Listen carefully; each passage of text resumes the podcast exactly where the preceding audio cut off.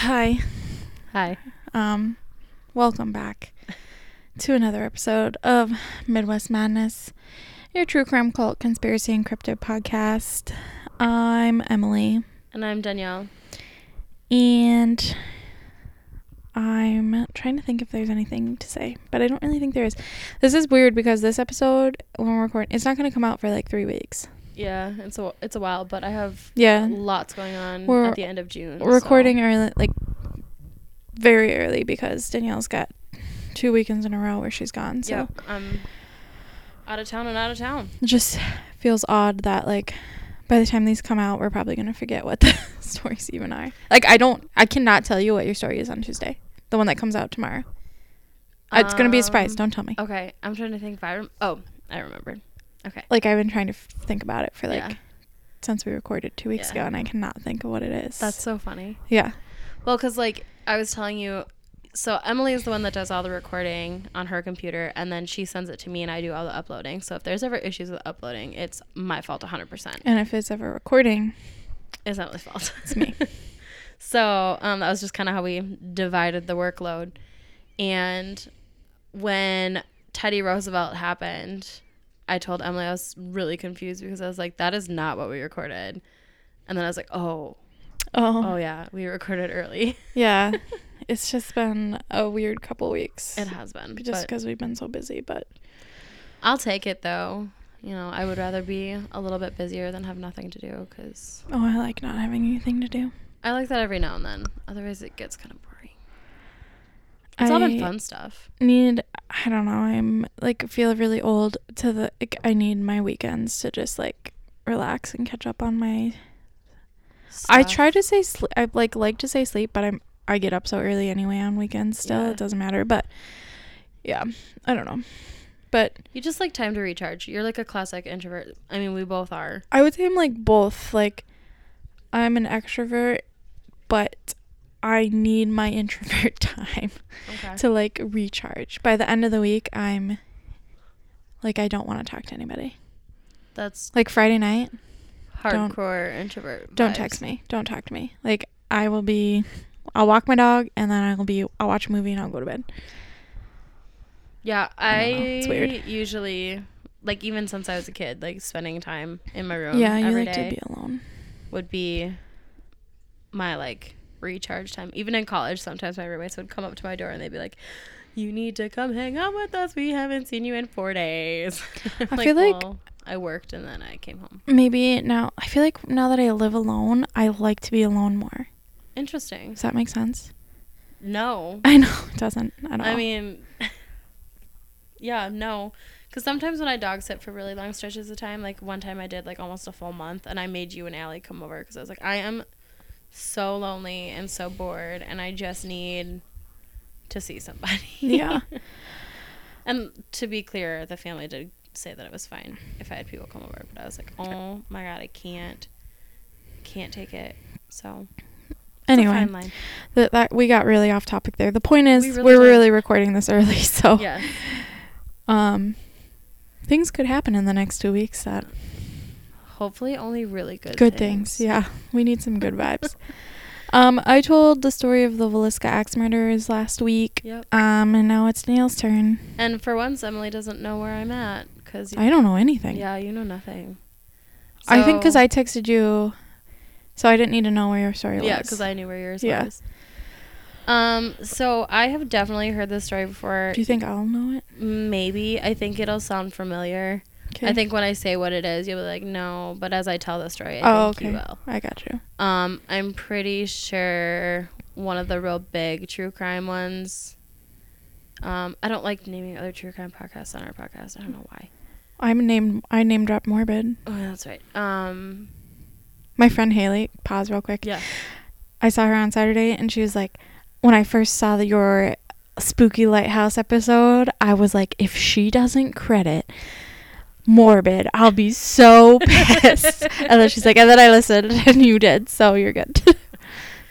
Um, so this is an I survived. oh, is it my favorite murder? That's one of them, but it's literally the I Survive podcast. Oh, I've never heard of that. Yeah, it's like the show. You know how like I know there's Dateline a show. 2020 Yeah, I know there's an I Survived. Yeah, so the I Survived does the same thing, Oh, but it's very confusing because I think on the show they use like typed out, you know, like written parts where you have to like read like four years later, blah blah blah blah Oh. blah, and she was at this place, and like, so then some of it didn't really make sense. I was like. I feel like something was just written and I don't know what it said. that happens on the Dateline podcast sometimes. I like because they put in like um. Oh they're recorded like interviews and Yeah. interrogations. Yeah, and you can't and sometimes really you can't hear hear them, but you know that they have the subtitles. Yeah, the- yeah, yeah. So, So I get what you're saying. Yeah, so like same idea here. So I'm pretty sure my favorite murder covered this one, but I thought it was a good story because the the woman is incredible. She's really cool. Um, so her name is Carrie or Karli, sorry, Karli. And um, on March 15th, 2006, Karli Butler was leaving work to head back to her home in Chicago. Um, on her way to her car, she noticed a car with a group of men in it that didn't look like men that should be in the area. So, like, this was a parking ramp pretty much specifically for the building. So, you'd usually see people in like professional work clothes, and these guys were not in that type of clothing. Okay. Um, so they see her, and the men get out of their car and come towards her. They start punching her and kicking her. Um, and Karli's fighting back. She's kicking and screaming and scratching the men, um, doing literally anything that she can to get away from them. Um, I think she said there were like four guys, and they each pick up one of her limbs and they like start carrying her to her car, to her trunk. Her car, her own car. Uh huh. Okay. Um, and so they keep telling her to stop fighting or sh- they will kill her. Um, they shove her into the trunk and she continues to fight, but they get her in there and um, they like get the trunk closed, but her phone like flipped open. And so by the light of the screen, she can kind of see like what's on the trunk. And a lot of trunks now have like the emergency release. Mm-hmm. Um, so they she pulls the emergency release and it like flies open, which she wasn't expecting it to fly open like that. Cause like you know when you pop your trunk, it usually just kind of like pops up a little bit, and then you like lift it the rest of the way. Apparently, when you use the emergency latch, it like flies open, and so um, three of the men were going back to their car, Shit, she should have waited till it was moving. and she Not that. you're not victim No, blaming or anything. not at no, all. No, no.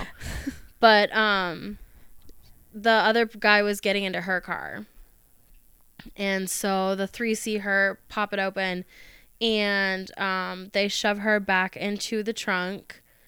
Um, and one of the bigger guys punched her in the face and then splashed her in the face with something, and it started to burn. Oh shit. So it was acid. Oh no. And so um, she uh, gets shoved back in, into the trunk. The acid is burning through her clothes. It ruined some of the things in her trunk. Um, luckily, her eyes were saved by her contacts and because she was crying. So it like flushed everything Oh. out of her eyes. Damn. So she didn't like go blind or anything. Um, and she said that she could hear her mom talking to her. Her mom had passed away about a year before the accident or before the attack, I mean. And her mom had been a Chicago police officer, so she had always told her like if you're ever taken somewhere, like fight, fight, fight, fight, fight. Do not let them take you to a secondary location because you will not come back. Right. Uh, Which is, you know, kind of something that you hear in Quite the true crime Yeah. genre is like don't ever let them take you to a secondary location. So, um in one of the things she said, she heard her mom say, quote, Karli, you have to get out of here. You can't give up, end quote. Um, so Karli unlatched the trunk again, and since she knew that it was gonna fly open, she like held really tight to the Oh, the handle this time and um the person who was driving her car had, um, excuse me, had turned the music up as loud as it could go so that no one would hear her like screaming or pounding on the trunk or anything. Right. Um, and she knew where in the parking ramp she was, so she knew that it would take four rotations for her to get onto the street level. And so she's like watching through this little crack between where the trunk is and the back of the car is. Is the other car behind them? Yes, the other car is behind them, and she sees that, and she's like, "Okay, I'm gonna have to just like fucking go." Um, so they round the last of the four loops, and she throws open the trunk, tumbles out of the trunk, hitting the ground between the two cars. The second car comes to a screeching halt, um, with the front bumper like inches from her face, and she um jumped up and seeing someone that she recognized, I think she said it was like her neighbor or something. She started screaming for them to help her. And um she like ran into the building with this neighbor and then the the people in the cars just took off. So, um police were called immediately. There was blood all over Karli and her jacket was burned away from the acid. So it was like winter time. Oh, okay. Um, well, it was March, so she was wearing a winter jacket. And basically, um, the police were like, We're really sorry this happened, but we really don't have enough evidence to get anybody. There's nothing we can really do, which is devastating. I mean, I don't understand. Like, they just did they inve- try to investigate it at all, or they just kind of like, sorry, you got put in your trunk and splashed with acid, but there's nothing we can do. So it kind of seemed like at that point they, you know, they were definitely interested in wanting to help, but they just couldn't Okay. because there wasn't enough evidence. No cameras in this. Apparently not. garage? Apparently not. Okay. So Did they leave Um, her her car? Did they take it? yeah, they took her car. Okay. So Karli isn't sure why the men went after her, but she had been dating a guy that she didn't realize had a criminal record and was still kind of like shady. Um Police told her that they thought he might have done something that caused these guys to go after the closest person to him, and at the time it was Karli. So, since there, like I said, since there wasn't enough evidence in her case, there were no arrests made. Um, and Karli decided to move out of the city and into the suburbs where her dad was still living. One night, while she is going through her apartment um, lobby, she sees the guy that hit her in the lobby of her new apartment building, and he has two women with him. Um, What are the odds? yeah, right. So like they like make eye contact and everything, and she's like, "Oh shit." Is her Oh, face shit." from the acid? Um, at this point, I don't know. Okay. Um, Karli calls the police and lets them know that she had seen the man that had punched her in the face. They do end up arresting him, but they still don't have enough to arrest him for what he did to Karli. He instead got arrested for the drugs that he was caught throwing over the balcony of his apartment. So he lived in the same apartment? Yeah, in the same complex. Yeah. Mm. Um, on May 25th, 2006, Karli was leaving her cousin's house when two women came up to her on the street to ask for directions. It's like after 10 o'clock at night, and they asked her for directions to a specific place. And in, in all the interviews, she's like, I immediately knew something was wrong or not right because, like, in this tiny town, if you don't know where that is, you don't belong here. And so, um, Karli takes off running to her car. She gets to it and gets in, but is unable to get the door closed before one of the women gets her hand into the car, and in her hand is a gun. What the fuck? The woman says, Do it again, bitch, and I'll kill you. Do what again? Like, try and take off, yeah. Um, while pointing the gun at Karli's head. So Karli then gives the woman her keys and her purse, and that's when she feels something splash in her face. I'm not again. The liquid burns her skin. Karli said in an interview that, quote, It's hard for me to, sh- to describe the pain. It burned so horribly. I tried to wipe it away, and you can see where the skin around my eyes melted, end quote. Oh my god. So her um, arms were like up in like surrender at this point. So there's like acid on her arms. There's acid on her face. She's trying to get it off of her. Her clothes are literally like melting away. And then the woman throws some more acid on her, and it throws. She throws it on Karli's stomach. It burns away her clothing, dripping down onto her legs. Um, this time the acid is more potent than the very first time. So all those months ago in March, this acid is worse. Um, Karli rips the clothes off of herself to try and get the acid off of her. The two women stare at her while she's screaming, and then she makes a run for it again, sprinting back to her cousin's house while screaming in pain. Um, Karli has said in interviews that there was no emotion in the woman's eyes, like they went dead. She isn't sure if they were so sadistic that they wanted to watch her suffer, or if it was like they were almost shocked or surprised or unaware of the damage that they were actually going to do with this acid. Like maybe they didn't know it was acid. I think they had to know it was acid. I Mm. don't think they were that oblivious to the fact. But if the first time didn't really do the kind of damage that the second time did, I'm wondering if they were just told like, oh, it's just gonna sting or something. Um, because you would hope that someone's not that gross and sadistic and just wants to like. You would hope. She's making a well kind of gesture with her hand. Yeah. I mean, Yeah. I don't. You're not wrong. You're definitely ch- not wrong. Chances are there's a good chance that they are. Yeah. But You would hope though. you would hope, but some crazy people. um yeah. Yeah, clearly. Otherwise we really wouldn't have a podcast. Correct. Um by the time Karli gets into her cousin's house, she's almost naked from her clothes burning away from her and the her attempting to yank them all off. She goes immediately up into the bathroom where she takes a cold shower. She kept screaming, quote, "Those girls, those girls."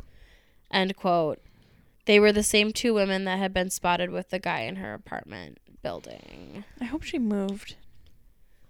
So um Karli ended up in the hospital for 6 weeks. Damn. When she woke up, she thought that maybe she had died. Um and also so like like I said before, she was a contact wearer Mm-hmm. and like this time her contacts like literally almost melted onto her eyes Oh my god. because the acid was so potent. So like she came to and could finally see everything and like you know a hospital room is not like the most colorful place. They're usually pretty white. Yeah. and so sh that's why she had thought she had died.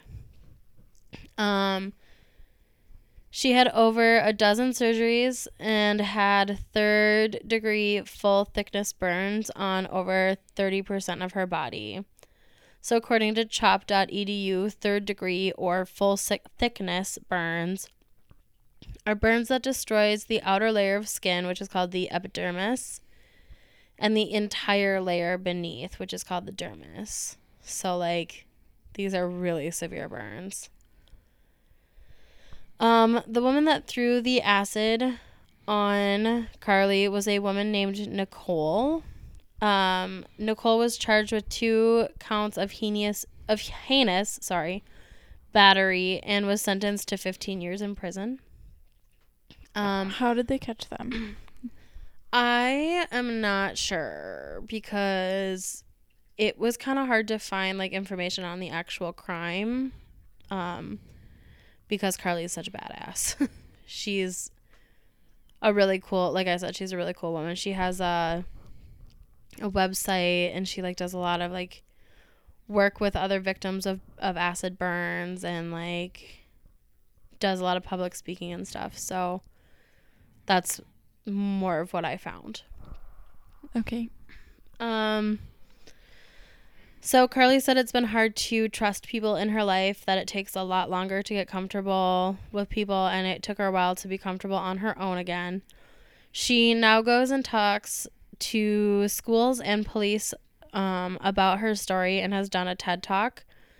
She has also helped get House Bill 2193 passed. House Bill 2193 makes it unlawful to carry an amount of corrosive or caustic acid or alkali um, that is capable of causing serious injury or distress to another person. It also requires people to show identification and sign a log to purchase such materials. Smart. Yeah, so um one of the things about this acid is that that she was burned with is it was like from a car battery. So it's like kind of easy to get your hands on still. I mean, you have to like go into the battery and that's going to be dangerous on its own, but like it's still easy.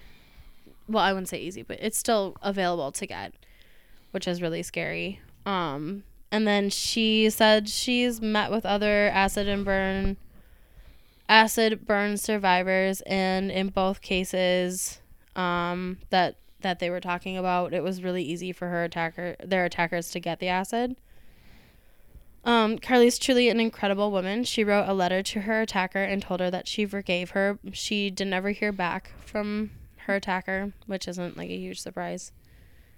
Um, and then she has this website, www.burnedbeauty.com. If you want to check her out, that's like where you can go to like hear her story and like see what she's up to. And she's going to have merch soon. And then um, it also is like, here's how you can book her to come and speak at your whatever. But they never figure out why. No, their their biggest suspicion is because of her ex boyfriend. But why a second attack? Because the f- the guy got put in jail. I think the second attack was just because the first one didn't work. And how they find her? But I- she wasn't even connected to that boyfriend anymore, was she? I don't think so. I don't know. Hmm. They, they think that it all just kind of stems back to him and what he was doing on the streets at the time. Well, I hope he feels bad. He certainly better. Um. So in 2017, Karli did an interview, and I wanted to um, end with a quote from that. It's kind of a long quote, but I just like it. Kind of shows what kind of person she is. Um, it says, "quote." I feel like I'm exactly where I'm supposed to be, and I wouldn't change a thing. Everything that has happened has helped to make me who I am today. I know it sounds so cliche, but it's so true. I'm truly grateful for all of my experiences, and I'm thankful that I got to use them, along with my scars, as tools to teach and encourage others. It's an incredible opportunity. I never imagined this would be my life, but here I am, and it's not perfect, but it's mine. I am confident and very happy with the woman I've become, but I look forward to learning and growing. Thank you for this opportunity to continue showing the world that there is beautiful life after drama, trauma, and scars. End quote. Wow, that's really sad, but really good. I mean, she turns like a bad thing into such a good thing when it takes a special person to do that. So Absolutely, absolutely.